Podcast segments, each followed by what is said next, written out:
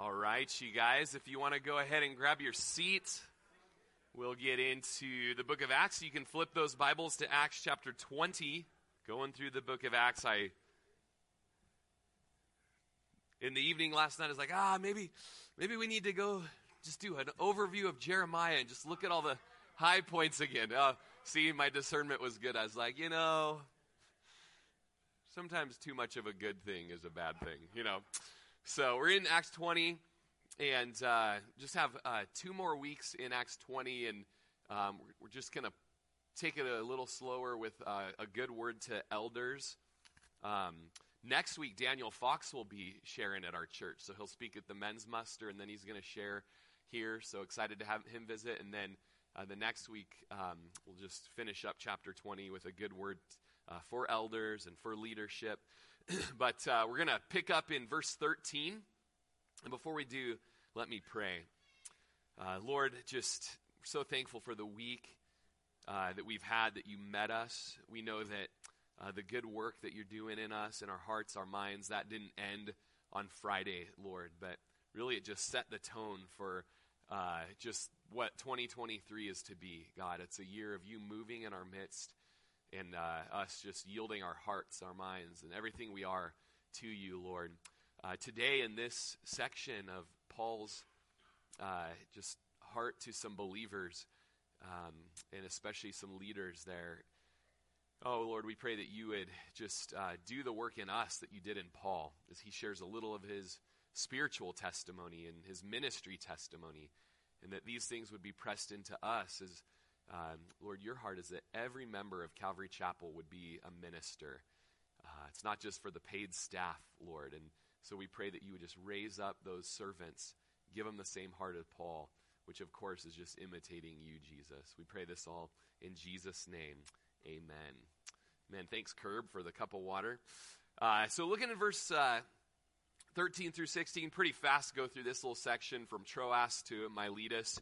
Then we went ahead to the ship and sailed to Assos, there intending to take Paul on board, for so he'd given orders, intending himself to go on foot. And when he met us at Assos, we took him on board and came to Mytilene.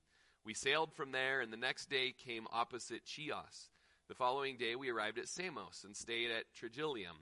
The next day we came to Miletus, for Paul had decided to sail past Ephesus so that he would not have to spend time in Asia, for he was hurrying to be at Jerusalem, if possible, on the day of Pentecost. So uh, we just see something that I noticed uh, as I read John Stott a few weeks ago, uh, that we have uh, a resemblance here. It's not exact, but it is a resemblance of Paul's mission uh, to go to Jerusalem, similar to that of Jesus' mission to go to Jerusalem. Jesus in the Gospels, when his Galilean ministry was over, it says uh, that he set his face toward Jerusalem, or he set his face like flint, one preacher had said, to go to Jerusalem for the work that he had to redeem the world. And, and uh, Stott just points out a number of things, A through F. Uh, A, like Jesus, Paul traveled to Jerusalem with a group of his disciples. Like Jesus, he was opposed by hostile Jews who plotted against his life.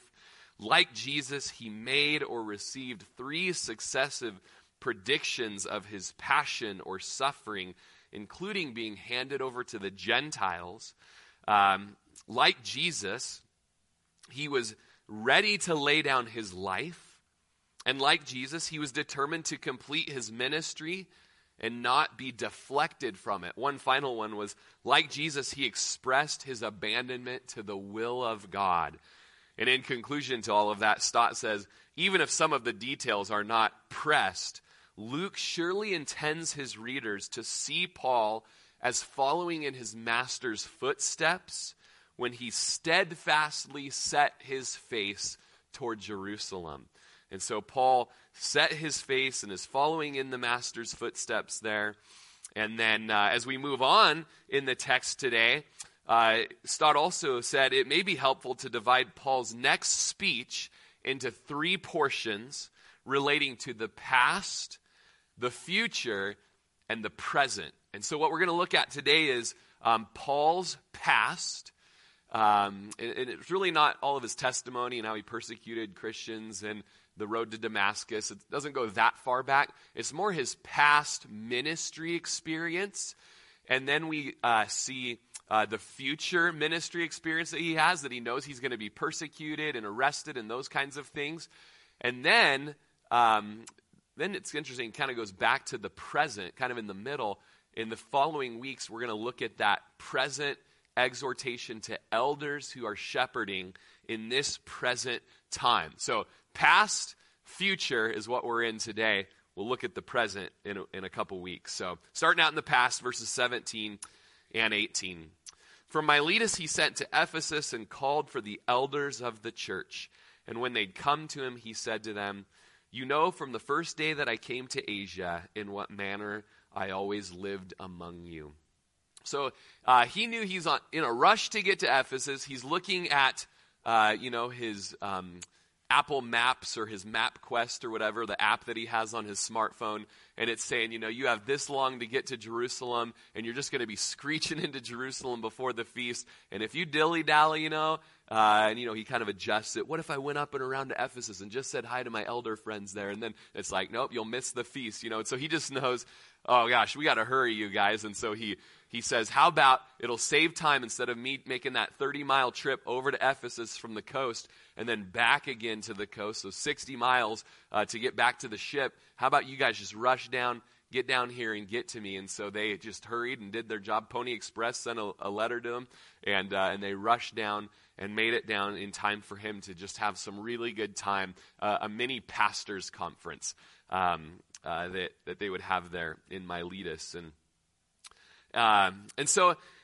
this speech, uh, it was F F Bruce says, is altogether in the style of the writer of the book of Acts. He quotes Percy Gardner, and yet offers phenomena which seem to imply that he was guided by memory in the composition. And so it's, you know, he's, he's going to have some good trips down memory roads in these next few verses. A little fun fact to what Paul's going to say to the Ephesian elders is that this is the first speech in the whole book of Acts that addresses believers. And so it's just, uh, it's not only a pastor's conference, but it's one of the first conferences Uh, that we have where the speech is given to us, to the believers. And so we begin with the manner that Paul lived among them. This is a retrospect of his Ephesian ministry. It is really special. Um, you know, about once a year, uh, we go to a pastor's conference. We take the elders to it. It's in Corvallis, and uh, it's really special. Every now and then I'll make it to a Cannon Beach Conference Center uh, with the Spurgeon Fellowship and Um, you know, or a or a bigger Calvary Chapel Pastors Conference, and they're such special times and just so edifying and encouraging in the race for those that are in ministry.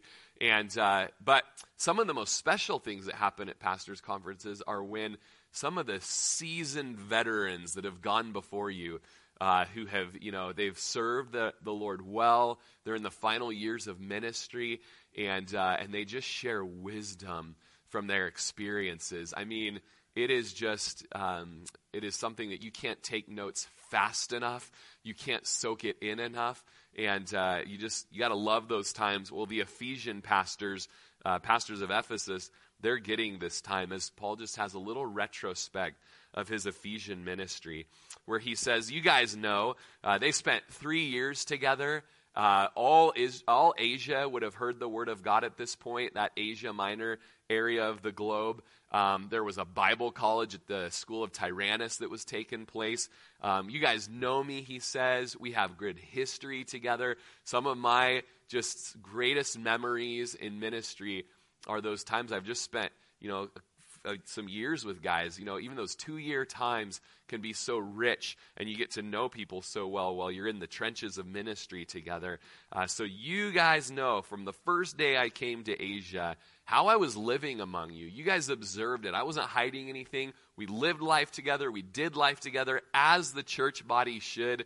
We're in each other's homes. We're in each other's lives. We're in each other's trucks and in each other's cars.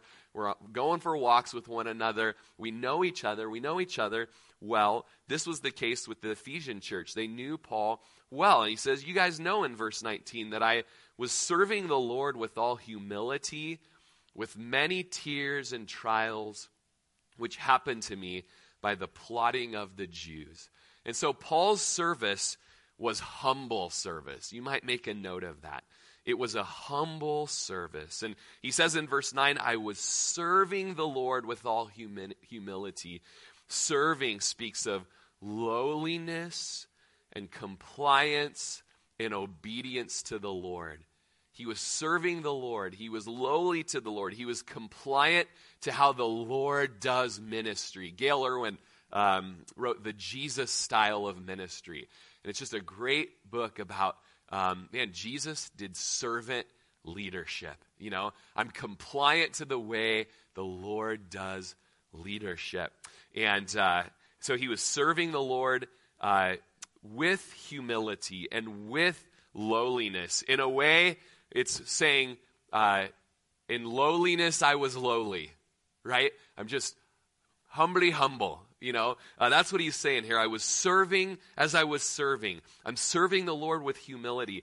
Uh, this speaks of humility both vertically before the Lord, uh, humble before the Lord as we're serving, not allowing ourselves to get puffed up in our ministering, um, but also horizontally humble before men, never feeling like we have any rights, but rather we owe our fellow man to lay our lives down for one another and to get the gospel into their hearts and into their minds. Philippians two three, the chapter ought to come to your mind when anything concerning humility comes up. It's a good memorizing section.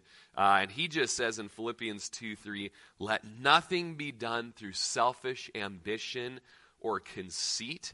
And another phrase of that is, uh, let nothing be done uh, with a de- desire to see yourself succeed. Right? When it comes to ministry, it's not about you succeeding and how can I advance my name, my social media presence, you know, but rather uh, let it be in lowliness of mind. And, you know, the Greeks hated that phrase. Uh, another way that they would put it was humble-minded, you know, uh, and it's like, no, they didn't like that. They, with all of their philosophies, they wanted you to be high-minded, puffed up in your knowledge and in your philosophies. And he says, you know what? No, we're in lowliness of mind. We have a good understanding of who we are and who the Lord is. In our lowliness of mind, we each esteem others as better than ourselves, or let each esteem others as better than himself, is how the verse says.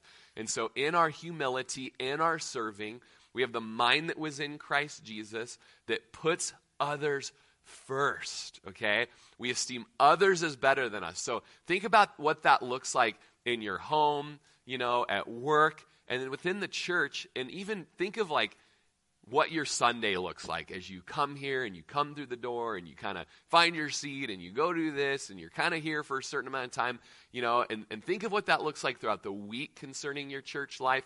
And in your understanding of yourself, are you putting other people first within the church? Are you esteeming others as better than yourselves? Uh, Romans, it's a verse we looked at recently, speaks of uh, in honor, we give preference to one another. We say, I prefer you, brother. I prefer you, sister.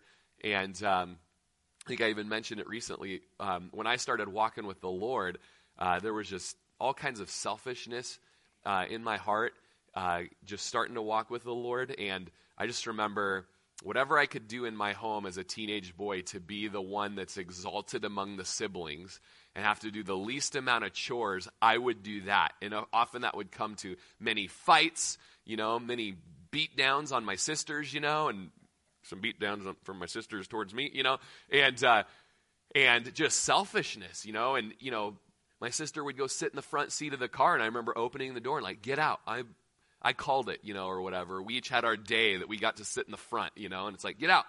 No, we're not leaving. Hey, we're late for ch- we're late for church, you know. Uh, get out. We're not leaving until they get out. I called it. You know, I'm not, you know. And then you start, you know, you get saved, and the Holy Spirit changes you. You start studying Jesus, and you start seeing the Jesus style of being a brother, and the Jesus style of being a sister, and in humility and honor. Now you start preferring your siblings. You start preferring your uh, friends. And I remember at that time, uh, a lot of guys that were starting to come to the church were in this youth group uh, just revival was happening, uh, they would kind of start out coming and a little bit selfish, and we'd go drive somewhere like shotgun, you know, and like, oh yeah, shotgun. Oh, he called shotgun. You know, I called shotgun, you know.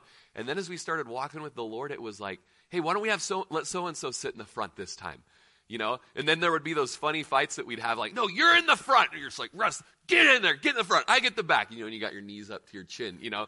And it's like, what a beautiful thing, you know, when we serve one another and give preference to one another.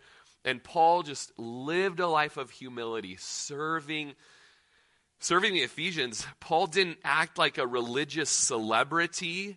And there's a lot of those around here. I sometimes, you know, uh, on Twitter, I follow a lot of pastors. And sometimes I'm like, I think this guy kind of thinks a lot of himself, you know.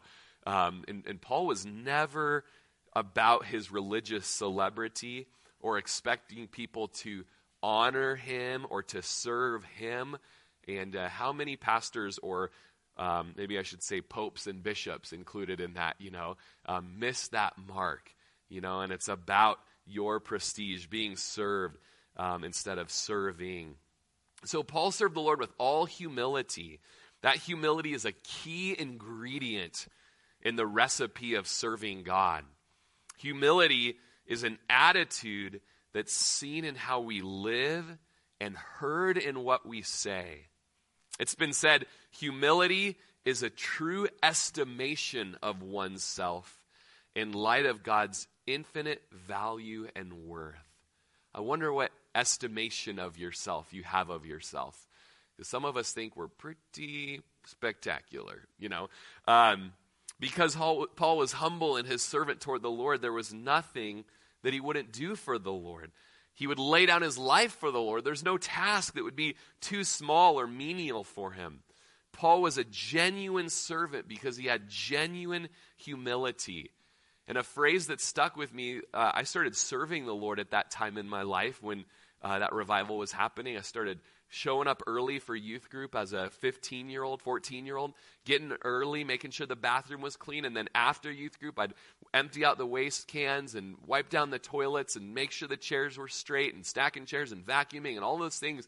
As a teenager, I had this servant role as a kid, and that just started working a servant heart in me in other aspects of my life. But I remember one of my mentors saying this, uh, and it and it stuck in my heart uh, ever since. And it was this: you can always tell who the real servants are by the way they react when they're treated like one. All right, can I say that one more time? You can always tell who the real servants are by the way they react when people treat them like one. Now, this happens within the church. When, you know, people go off and do something that's a little more fun, and maybe they ask you to do the task within the church that's, you know, the grodier one. The, I, I don't know if that's even a word. It's probably from the eighties and from when I was growing up. Grody. Grody to the max, I think we used to say, right? Gross. Grotesque. All right? Heavy. Hard. Whatever it is. Like, hey, can you do this? Can you scrub the toilets in the church real quick? Well, you know, we're going to run and get coffees for the children's ministry directors, and you're there stuck with the, the plunger and the little scrub brush thing, and you're like, well, that's so rude that they didn't pick me to go on the coffee run, and I get, you know, or just whatever it is. And as you don't, you're not here long before, you know, you get the task that's like, oh, this, you know, I'm at the youth group, and the kids got, you know, macaroni and cheese uh, for their snack today, and someone dumped a whole cup of it on the ground, and then someone else ran by and stepped on it and squished it in, and now they're all running around. Now it's game time, you know, and Perry gets to go lead the games, right?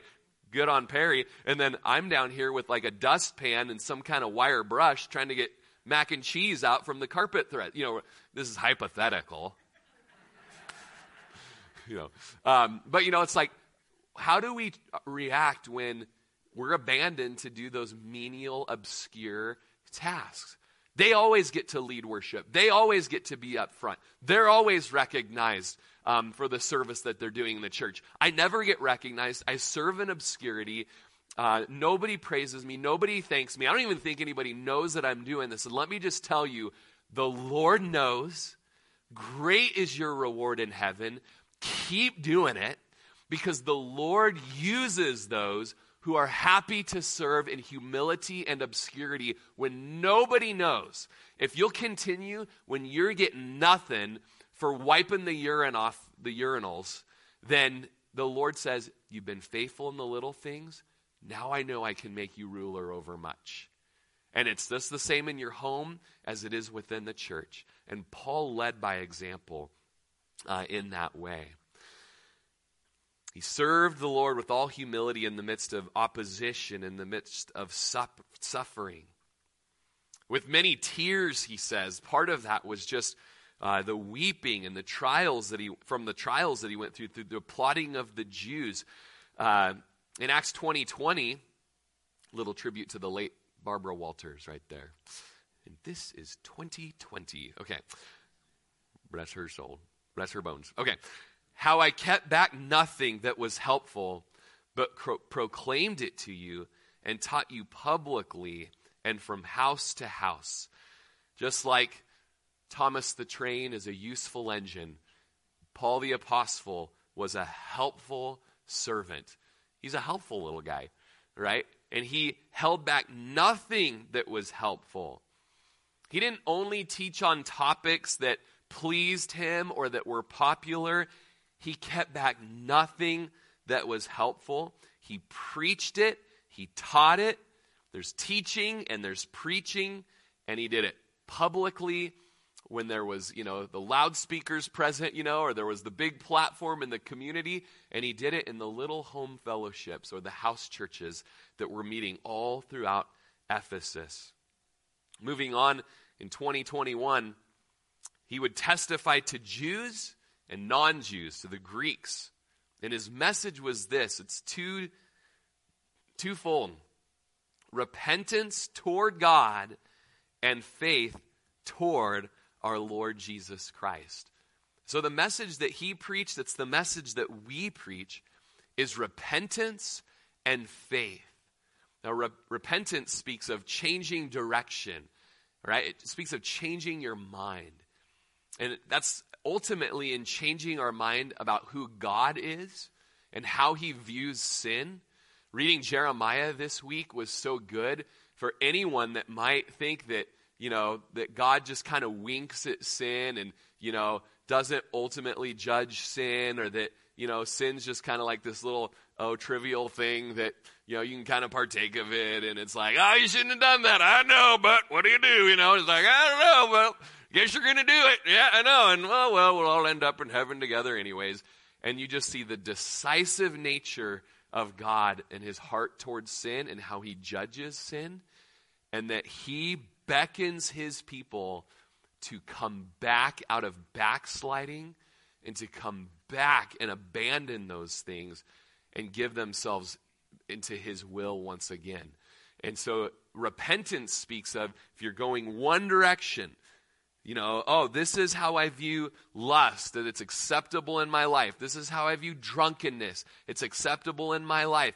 Uh, this is how I view covetousness. This is how I view, you know, uh, the Lord's Day or whatever. If it's against God, you hear the Bible, you hear the word of God, you hear the voice of the preacher, and you realize that your mind doesn't line up with God. Your mind doesn't line up with God's will. And It's it's a work of the Holy Spirit, don't get me wrong. The New Testament says, grant us repentance, okay? In the midst of it, though, there's also man's work, man's responsibility, where they turn away from their way, antagonistic to God's way. They repent, and they go the other direction, okay? It's a one eighty if you're into skateboarding, okay? You were going this way, you were on your scooter at the bike park, you know, you hit the top of the ramp or what, you know, and you're up there and you go the other direction. You say, you know what? No, now I'm doing a one eighty and I'm following the Lord. Here's what the Lord says about lust. Here's what the Lord says about greed. Here's what the Lord says about money. Here's what the Lord says about Sundays. Here's what the Lord says about giving and generosity. And you know what? It didn't line up with my way of thinking, but the Bible is yes and amen. And I say, okay, we're going your way. We're walking in purity. We're walking in sobriety. We're walking in obedience. We're walking in faithfulness. And we're walking this way, and a lot of times people think, you know, well, I'm I'm a better athlete than you, and I can do a three sixty, right? A lot of Christians, that's what, they're like, oh, three sixty. And they, you know, they get all emotional at the big event, at the men's muster. Oh, you know, and it's like, that was awesome. Do you see so-and-so at the men's muster? Like, woo, praise God. And then like two weeks later, it's like they're living exactly how they did before the men's muster. I don't even know if they remember that they went to the men's muster, you know.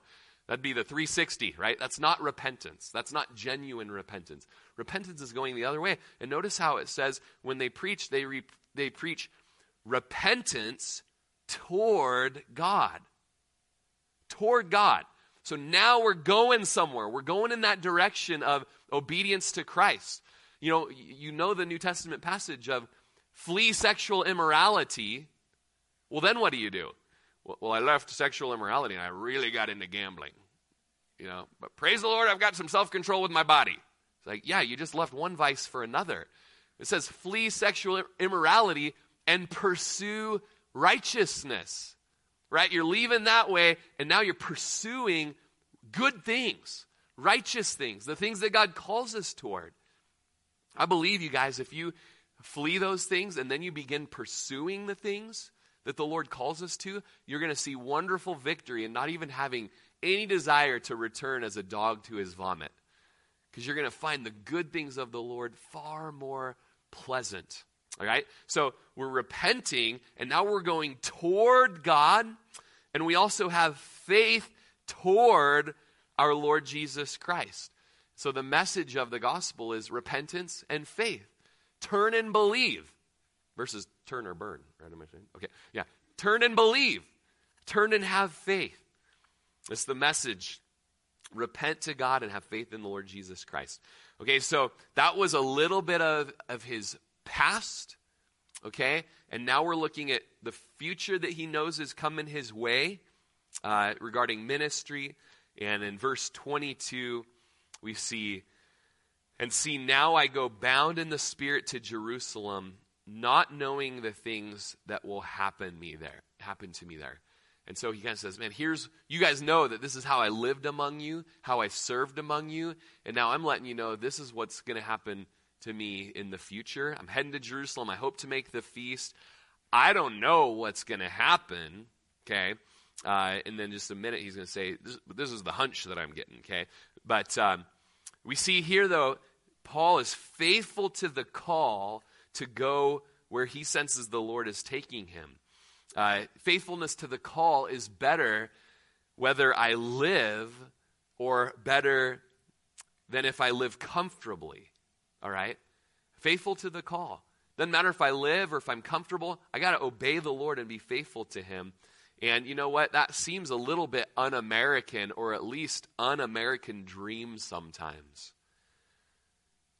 And I wonder how many Americans like Paul are bound in the Spirit. You know, the Spirit was leading him to Rome where chains and tribulations would meet him, then on toward Spain. And he was bound in the Spirit to be a part of the will of God. I'm bound to the will of God by the Spirit of God, not knowing what's going to happen. You know, one, someone once said, you can live without thorough knowledge of what tomorrow holds. It doesn't matter what happens. Just be faithful. Job said it in thirteen fifteen, where he said, though he slay me, yet will I trust him. I often pray that when people come for prayer, when they have something very difficult going on. And I just pray out Job's prayer that, you know what? You can trust him. You can take him to the bank. He's always faithful. And even if part of his plan is that you might die or you might, you know, go through something very difficult and traumatic, even if he were to slay you, his plans are always for your good and for his glory. I remember when my dad died when I was nineteen years old. My dad was my hero, my best friend. Just I loved him so much.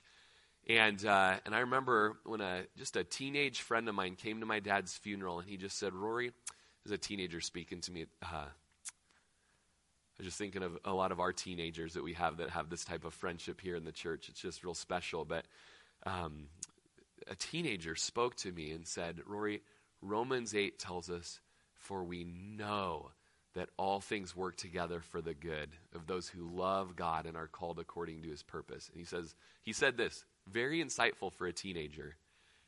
He says, Rory, it doesn't say we see that all things work together for the good. but we know it. And I just, funny, I'm forty-one years old, and something that this kid spoke to me at nineteen years old still sticks with me. And it's like, you guys, you might not see it right now. All right? You, all you might see is that I'm hearing that bad things await me when I go to Jerusalem, but I know I can trust the Lord. Even if he slay me today, still I will trust him. God, give us that kind of heart. In verse twenty-three, here's what I do know. It's kind of funny. I'm, I'm chuckling because he's like, I don't know what awaits me in Jerusalem, except that the Holy Spirit testifies in every city saying that chains and tribulations await me. So you do know, right? He's like, I kind of have an idea. I just don't know exactly how it's all going to go down. And it's going to be movie-worthy as, you, as we continue uh, to see the book of Acts and read that. And so the whole, uh, it's interesting, every city here, prophecies are given. In chapter twenty-one, we're going to see multiple prophecies given uh, where um, prophets will say, hey, you go to Jerusalem, you're going to be bound as I'm binding myself with this belt right now. Uh, if you go to Jerusalem, you're going to be in prison. And then they implore Paul, don't go. Some of the prophets even say, uh, the Lord doesn't want you to go there. Okay, and it kind of, we're going to see a little hint by next week um, as the difference between New Testament prophecies and kind of what you do with them versus kind of Old Testament, thus saith the Lord kind of stuff. Because Paul, he was saying, man, my conviction of heart is I got to get to Jerusalem, and that these chains and imprisonments, it's actually going to be the will of the Lord uh, for my life. And so uh, Acts nine, when Paul first got saved, uh, the Lord showed him how many things he must suffer for Jesus' name. And so he knew that his life would be marked with suffering for the Lord and for the gospel. Even if he slay me, still I'll trust him. And we as Christians in the twenty, what are we, the twenty-first century? We believe that things should be as easy as possible. But the word for us in this is don't forsake Christ when you know that tomorrow means trouble. Keep it up. Keep living for Jesus. Verse twenty-four, but none of these things move me, nor do I count my life dear to myself, so that I may finish my race with joy and the ministry which I receive from the Lord Jesus to testify of the gospel of grace. I am hearing that chains and tribulations await me in every city. None of it troubles me. None of it moves me. None of it's altering my course. Because you know what? I don't even count my life dear to myself. Paul wasn't fearful or concerned of the trials or even death that would come his way. He wasn't movable. When you hear these sorts of things, are you movable or are you immovable? What kind of a Christian are you? Are you one like Paul who says, I don't even count my life as precious to myself? I don't value it so much that I'm not going to do the will of God. Paul knew that he belonged to the Lord Jesus Christ, that he was made by God and bought by God. And he just relinquished his life in full surrender to the one who made him and bought him. He understood the fact of First Corinthians six nineteen. Don't you know that your body is a temple of the Holy Spirit who's in you, whom you have from God, and you are not your own? Paul knew that he wasn't his own. He knew that he was bought at a price, First Corinthians says. Therefore, glorify God in your body and in your spirit. They're God's. I don't count my life dear to myself because I know now that I'm a Christian, it's not my life anymore. I've been bought at a price. I am God's. You guys, this will change the way you look at everything in your life. When you are not your own anymore and you are God's, think of your marriage. Uh, I hope you caught that. You aren't God's. You are God's possession. Okay, someone was like, I am a God, aren't I? That's a postable clip right there on YouTube, okay? You are the Lord's, all right? It changes the way you react to one another within your marriage. Hey, man, I'm the Lord's possession. You know, this is the Lord's stuff. These are the Lord's possessions as well. Uh, I believe it was How, uh, Howard Marshall who said, self-preservation was not a motive which Paul esteemed highly. His main concern was to fulfill the course which Christ had marked for him to run. It wasn't about self-preservation. It was about run the course. And if the course means suffering and anguish and tribulation, then God get the glory when I cross that finish line. Paul's overriding concern was not to survive at all costs, but to give God the glory as he spreads the message of the gospel throughout the world. Do you think something like this changes how we live during pandemics, coronavirus times? What we do when we hear that this, you know, this could be contagious, we ought to not be around each other, we not ought not obey the things that God's called us to do. Preserve yourself, save yourself, save your life, and hide in your basement, you know? Or do we look at the word's call for us and how we live as Christians, and we say there may be prop, proper profitable measures to take, all right, but it's not all about safety, okay? The Christian life is not all about safety. It's about running the race that God has set before us. Matthew sixteen twenty-four says, if anyone desires to come after me, Jesus says, let him deny himself. So it takes humility, right? You're denying self. Let him take up his cross, be ready to be executed in the most brutal fashion, and you know what? Live that way with your life. All right? Uh, for whoever desires to save his life is going to lose it, but whoever loses his life for my sake will find it. Or John twelve twenty-five, he who loves his life will lose it. He who hates his life in this world will keep it for eternal life. If anyone serves me, let him follow me. Where I am, there my servant will be also. If anyone serves me, him my Father will honor. So clearly Paul walked with that mindset and that biblical worldview that I'm not my own, I deny myself, and I take up my cross, I'm following Jesus. I'm not all about self-preservation, saving my life, saving my health. I'm about what is going on right now in the kingdom, and, and do people need to hear Jesus? Whatever it takes, I'm going after that call. Paul lived a life of total abandon uh, to the Lord. It all flies in the face of the American dream. We need to set our face like flint against the American dream.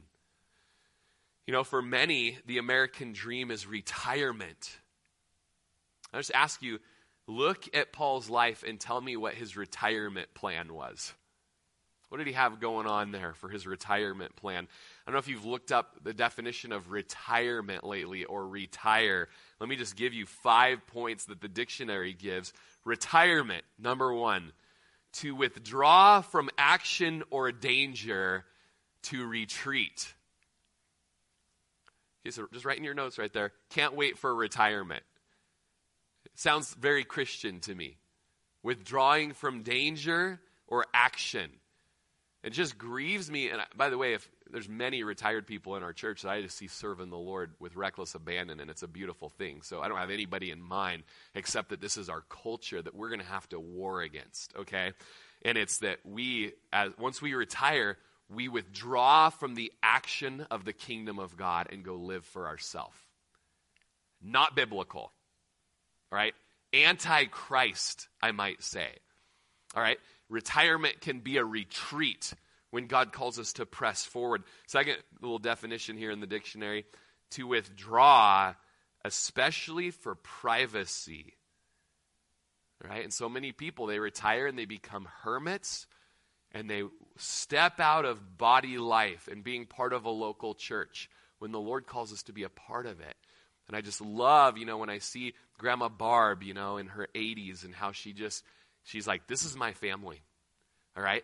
Like, it's you guys, and I have you. And, and she, we, she's not here for a little while. We all get concerned, and the text thread goes around. Anyone seen Grandma Barb or heard from Grandma Barb? We got to go by. We got to check on her. Make, make, and she always, she comes up to me. She grabs me by the shirt, and she says, don't you forget me.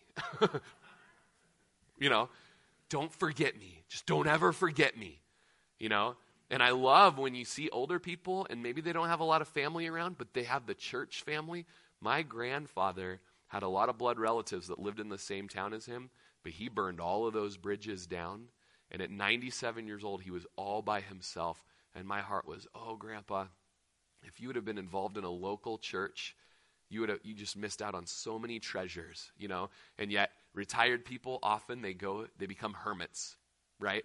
And they and they they be hermit crabs, you know. And they get the Winnebago, and then they just go live in their Winnebago or something, you know. Uh, uh, to move back, retirement, to move back or to recede. There's there's no moving back in the Christian life, guys. There's only forward. There's only, as the Chronicles of Narnia puts it so well, higher up and further in, higher up and further in, higher up and further in, all right, till we get to the land of Aslan, right? That's the call of the Lord for us, higher up and further in, not receding and drawing back. The fourth, to withdraw from one's position or occupation, conclude one's working or professional career. Uh, you know, I, I understand the working part, but I know that the Lord only has something better in the labor for the kingdom. Uh, and the fifth thing, retirement, to go to bed. No, thought you'd like it. Okay.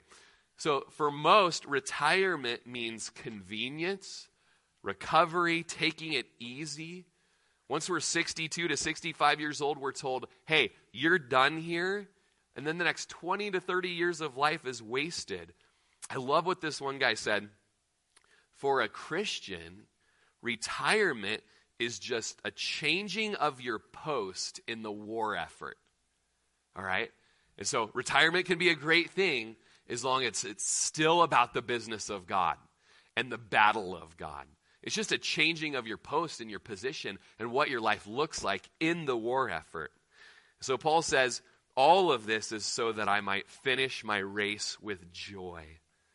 Faithfulness to the call means finishing the race. The R S V says, finishing the course and uh, getting the crown. Uh, we've never been a running family. Uh, running has not been something that we've ever done. I remember in high school driving by the track and watching kids run track and like, you poor, you poor people. Like, don't you know you don't have to do that? You know, and they're just, I'm like, drive by, you know. Now I'm all fat and saggy, and they're like, you know, Olympic gold athletes. But uh, but this year, you probably know that uh, my son went out to track to just be with some friends, and a guy um, from the community, uh, actually a father-in-law of one of my really good friends who has uh, connections to U of O and Prefontaine and, um, and a nationally recognized track coach in Grants Pass, he saw Russell run a race, one of his final races. Russell didn't know how to run or anything. One day, Dustin Cloud goes, uh, so Russell, when you run, run like this, run like this. And uh, in the next race, it was like Russell had had all this education. All of a sudden, he he ran really well. And this man from our community said, I think Russell has got what it takes to make it really far. And if it's okay with you, I'd like to show this video of Russell to this track coach. And this guy uh, from Grants Pass saw this and is like, I want to pour into him. I, I want to invest in him. So all year long, these guys have been just investing in Russell and sending him workouts and setting up runs for him. And, you know, he's just he's just growing and learning how to do this. And we just, the whole time, we're just like, whatever the Lord has, you know, we don't have to do this. But it's just all in the Lord's hand. And so this year, so now he's a track and he's uh, running five miles a day. And he's, uh, you know, cross-country. A lot of our kids went to state and took third in state. And just all this is new to me, you know. And I'm going to these cross-country events. I'm like, whoa, we're like in a forest. You know, they got flags all over the place. And they say, go. And, and the kids go. And you're like, oh, they're gone now, you know. Like, oh, wait, no, they're going to come around. So we all go running over there. Like,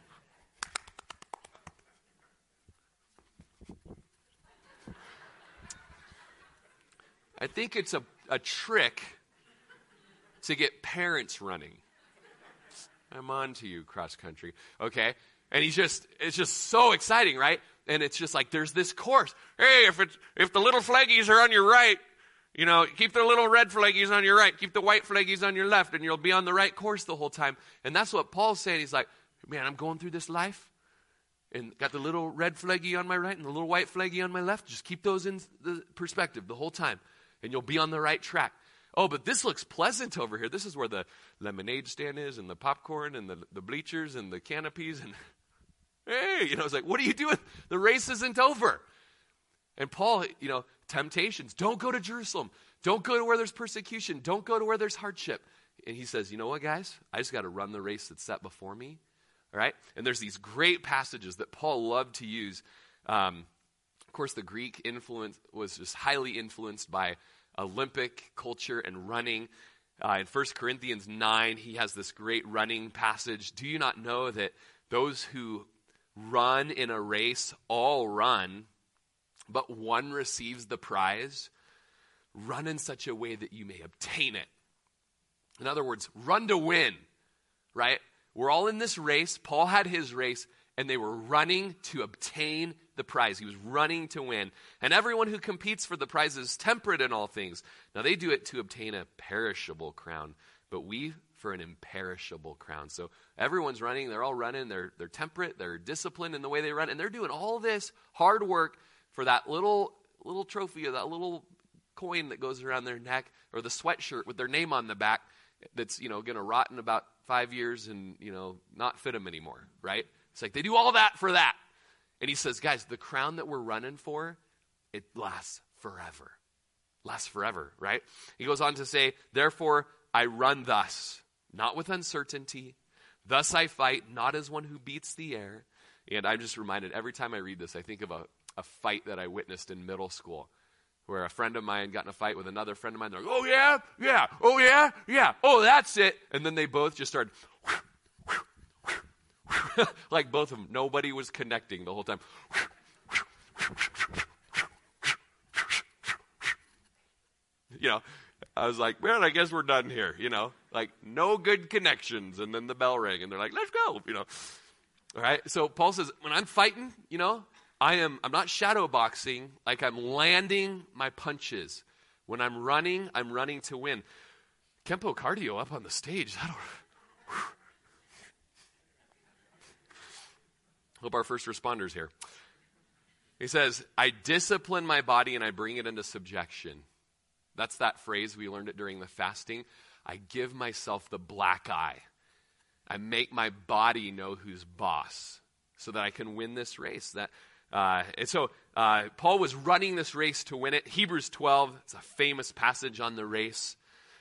Therefore, we also, since we're surrounded by so great a cloud of witnesses, uh, he just came out of Hebrews eleven, the hall of faith. Many interpret that to say that, you know, everyone who went before us, all the fathers of the faith, all the saints who've gone before us, they're kind of in a coliseum watching us in our race, cheering us on, saying, I've been there. I've been through that hard thing. I've been through that difficult thing.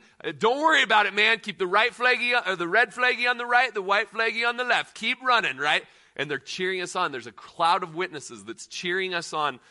Uh, I think it was Damian Kyle that said, why would people want to watch us in heaven? There's probably better things to do. I'm like, yeah, good point, Damian Kyle. But uh, many people interpret this, though, that we've got a crowd cheering us on from the race.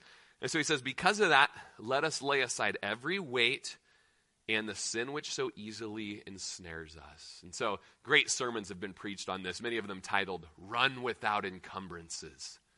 Run without encumbrances. Run without, uh, you know, and you, you see people when they're training, you know, they got the weights on. Sometimes I run with a weighted vest, and it's just real slow. And I like to run with this thing kind of rucking style and, and get strong by running with the weight. Or you got those sweet little leg weights, you know, that you put on, you know, over your leg warmers, you know, the workout socks from the eighties, you know, and you go on your little walk with your leg weights on, right? But when it's time to run in the race, you shred all of those weights. You put on the spandex, right? You know, you get all the extra stuff off of your body so that you can run without encumbrances. Now, notice two things that you want to get rid of when you run the race. Number one, there's weights and there's sin that ensnare us. So if we're going to run the race to win, you guys, we want to get rid of sin. I think that's pretty clear. We all know that. You can't run the race for the Lord if you've got sin clinging to you. Got to get rid of it, okay?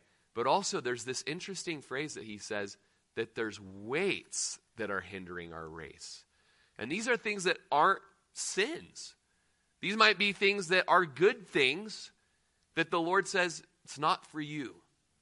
Others can, not you. It's something that's slowing you down.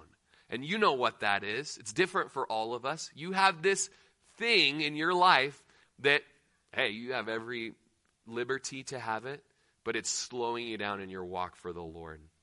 Uh, I think it was uh, oh gosh, who was it? Someone said, uh, legitimate pleasure is something that refreshes you in the race rather than distracting you from the race.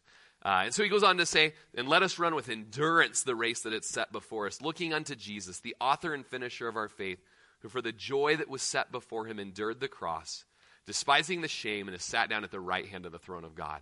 And so he says, as we're running the race, red flagging on the right, white flagging on the left, on course, we're looking to the finish line, and Jesus is at the end of it. And he has already run the race. He was victorious. We can look to him at the end. He is our motivation to run this race well. And, uh, and he did it with us in mind as he ran that race. And so he wanted to run that race and finish well and finish with joy and the cheering and give God all the praise. He goes on to say, I want to finish the ministry that I've received from the Lord Jesus to testify of the gospel of the grace of God. He received this ministry from the Lord that he needed to finish it. Uh, it was a sacred deposit which the Lord had made in his life. I have a quote from Charles Spurgeon that uh, this morning I was just like, ah, real quick at the end of my study, and I'm going to just read as much Spurgeon as I can. And I had a few fun things from him. But he said this, according to this verse before us, the apostle regarded life as a race which he had to run. Now, the more quickly a race is run, the better, certainly. Length is not the object or desire. The one thought of a runner is how he can most speedily reach the winning post. He spurns the ground beneath him. He cares not for the course he traverses, except so far as it is the way over which he must run to reach his desired end. Such was life to Paul. All the energies of his spirit were consecrated to the pursuit of one objective, namely, that he might everywhere bear testimony to the gospel of the grace of God. And the life which he lived here below was only valued by him as a means to that end. So he gives his life for that gospel. That t- sermon title was A Gospel Worth Dying For. Why don't you open your Bibles to Romans three as we close. I want to just give you five verses. This is called the Romans Road, and I want you to have this as you leave today as the points, main points of a gospel that's worth dying for, a gospel that's worth being imprisoned, a gospel worth suffering, a gospel worth staying on the track for. Okay? Uh, here it is, very quick for the sake of time. I want you there because I want you to, next to each verse, I want you to put a number. These are the waypoints in the Romans road to salvation. Uh, so put a little number one by Romans three twenty-three. Okay? And here we have the bad news. We're going to give you the bad news first. Bad news is all have sinned and fall short of the glory of God. So you can share the gospel with people and you start out by telling them, hey, got bad news. You're a sinner. And you can kind of explain sin. All right, number one, uh, all have sinned and fallen short of God's glory. Number two, Romans six twenty-three. And it's actually in Romans six twenty-three that you have numbers two and three, all right? Because there's some bad news. The wages of sin is death. Everybody's sinned and fallen short of the gra- grace of God, and the payment for your sin is death. Physical and eternal death. And then here's a good news. It's the third point, three. But the gift of God is eternal life in Christ Jesus our Lord. There, so you could die because of your sin and go to hell, or let me introduce you to some goodness. The gift of God, he wants you to have eternal life. The four things in Romans five eight. This is good news that God demonstrates his own love toward us and that while we were still sinners, Christ died for us. Oh, you, you just told me I'm a sinner. You told me all these things that I've done that's a sin and that the wrath of God is upon sinners and I'm going to go to hell. Oh, oh, wait, wait, wait. I've got good news for you. That the gift of God's eternal life, and God loved you so much that even while you were in war against him, he died for you. He loved you when you were his enemy. He died for you, for your sins. And the fifth thing, final thing, in Romans ten nine, you tell this individual, If you confess with your mouth the Lord Jesus and believe in your heart that God has raised him from the dead, you will be saved. For with the heart one believes unto righteousness, and with the mouth confession is made unto salvation. For the scripture says, whoever believes on him will not be put to shame. He's talked to them about it. Today, make a confession of Jesus being your Lord, being your Savior. Uh, as you do that, there's uh, righteousness that's imparted to you. And then just verse thirteen in that same passage, for whoever calls on the name of the Lord shall be saved. Oh, friend, if you would call upon the name of the Lord today, you will be saved. You'll be saved. And so Paul had this yearning to preach the gospel, to get that out to as many people as possible. And yes, there's so much to the gospel. There's so much of God's electing, calling, and God's sovereignty in it all. Uh, this is just one easy and good way to share the gospel people with the book of Romans as you go through it. And uh, we're going to have the worship team come on up as we close out here. Uh, but Paul, he just had this earnest desire to finish the race and share the gospel with as many people as possible. Chuck Smith said, uh, give me some men who are stout-hearted men who will fight for the right they adore. Start me with ten who are stout-hearted men, and I'll soon give you ten thousand more. You get people like Paul, you get a couple of those kind of guys that are just unwavering in the mission of God in their life.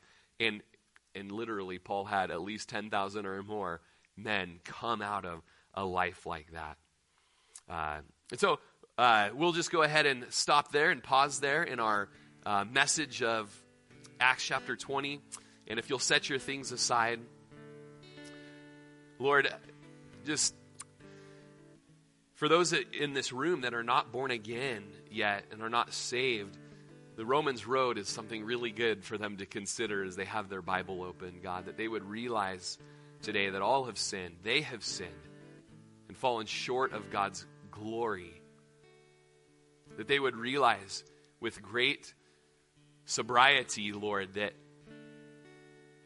the wages of their sin is death, and that they'll go to hell if they continue on this path. But the gift of God is eternal life. That they would have so much joy in understanding the grace of God that even while we were enemies, you died for them. And that if today they would just put their trust in you and put you in their place, in the, in the place of their heart as Lord, Lord, that you would save them. And so I just encourage you today, if you're here and you walk through those doors, and if you're honest, maybe the Lord would even show you today, you were not saved when you walked in those doors. You were not surrendered to the Lordship. You were in disobedience. But today God wants to work repentance in you, that one eighty, as you put faith towards him. He wants to work in you just good and wonderful, beautiful things as you put your trust in him today. And maybe it's just something as simple for you as saying, today, Lord, I trust you. I want to live for you. I want to continue following you, the one who's forgiven my sins. And for those of us who are Christians today, we take great, great exhortation in the plan to keep running, to keep going, to not live for just the pleasures of this American dream, to live for that retirement that would just let us live for ourselves and not for the Lord, but that we would keep the course and we would shed, shed the weights and the sin. We would run to Jesus. He's at the end of the finish line cheering us on. Lord, help us to run with such endurance. Why don't we stand together today, and we'll close with this song. One of the first verses there, we see that you ran the race that was set before you. We read that in Hebrews twelve. You had a race, and you did it well, Lord. Even though uh, through the, the race you went, you met the suffering and the cross, but you ran all the way through the finish line, Lord, um, with joy set before you. And God, just for all of us, we have that race before us. Let us hear from you what it is. Let me test it with the word. Let us get wisdom from our friends. And Lord, let us move forward and not draw back for your glory. In Jesus' name, amen. Amen, you guys. Lord bless you. Go get your kiddos and come hang out with some uh, fireside fellowship time. God bless you.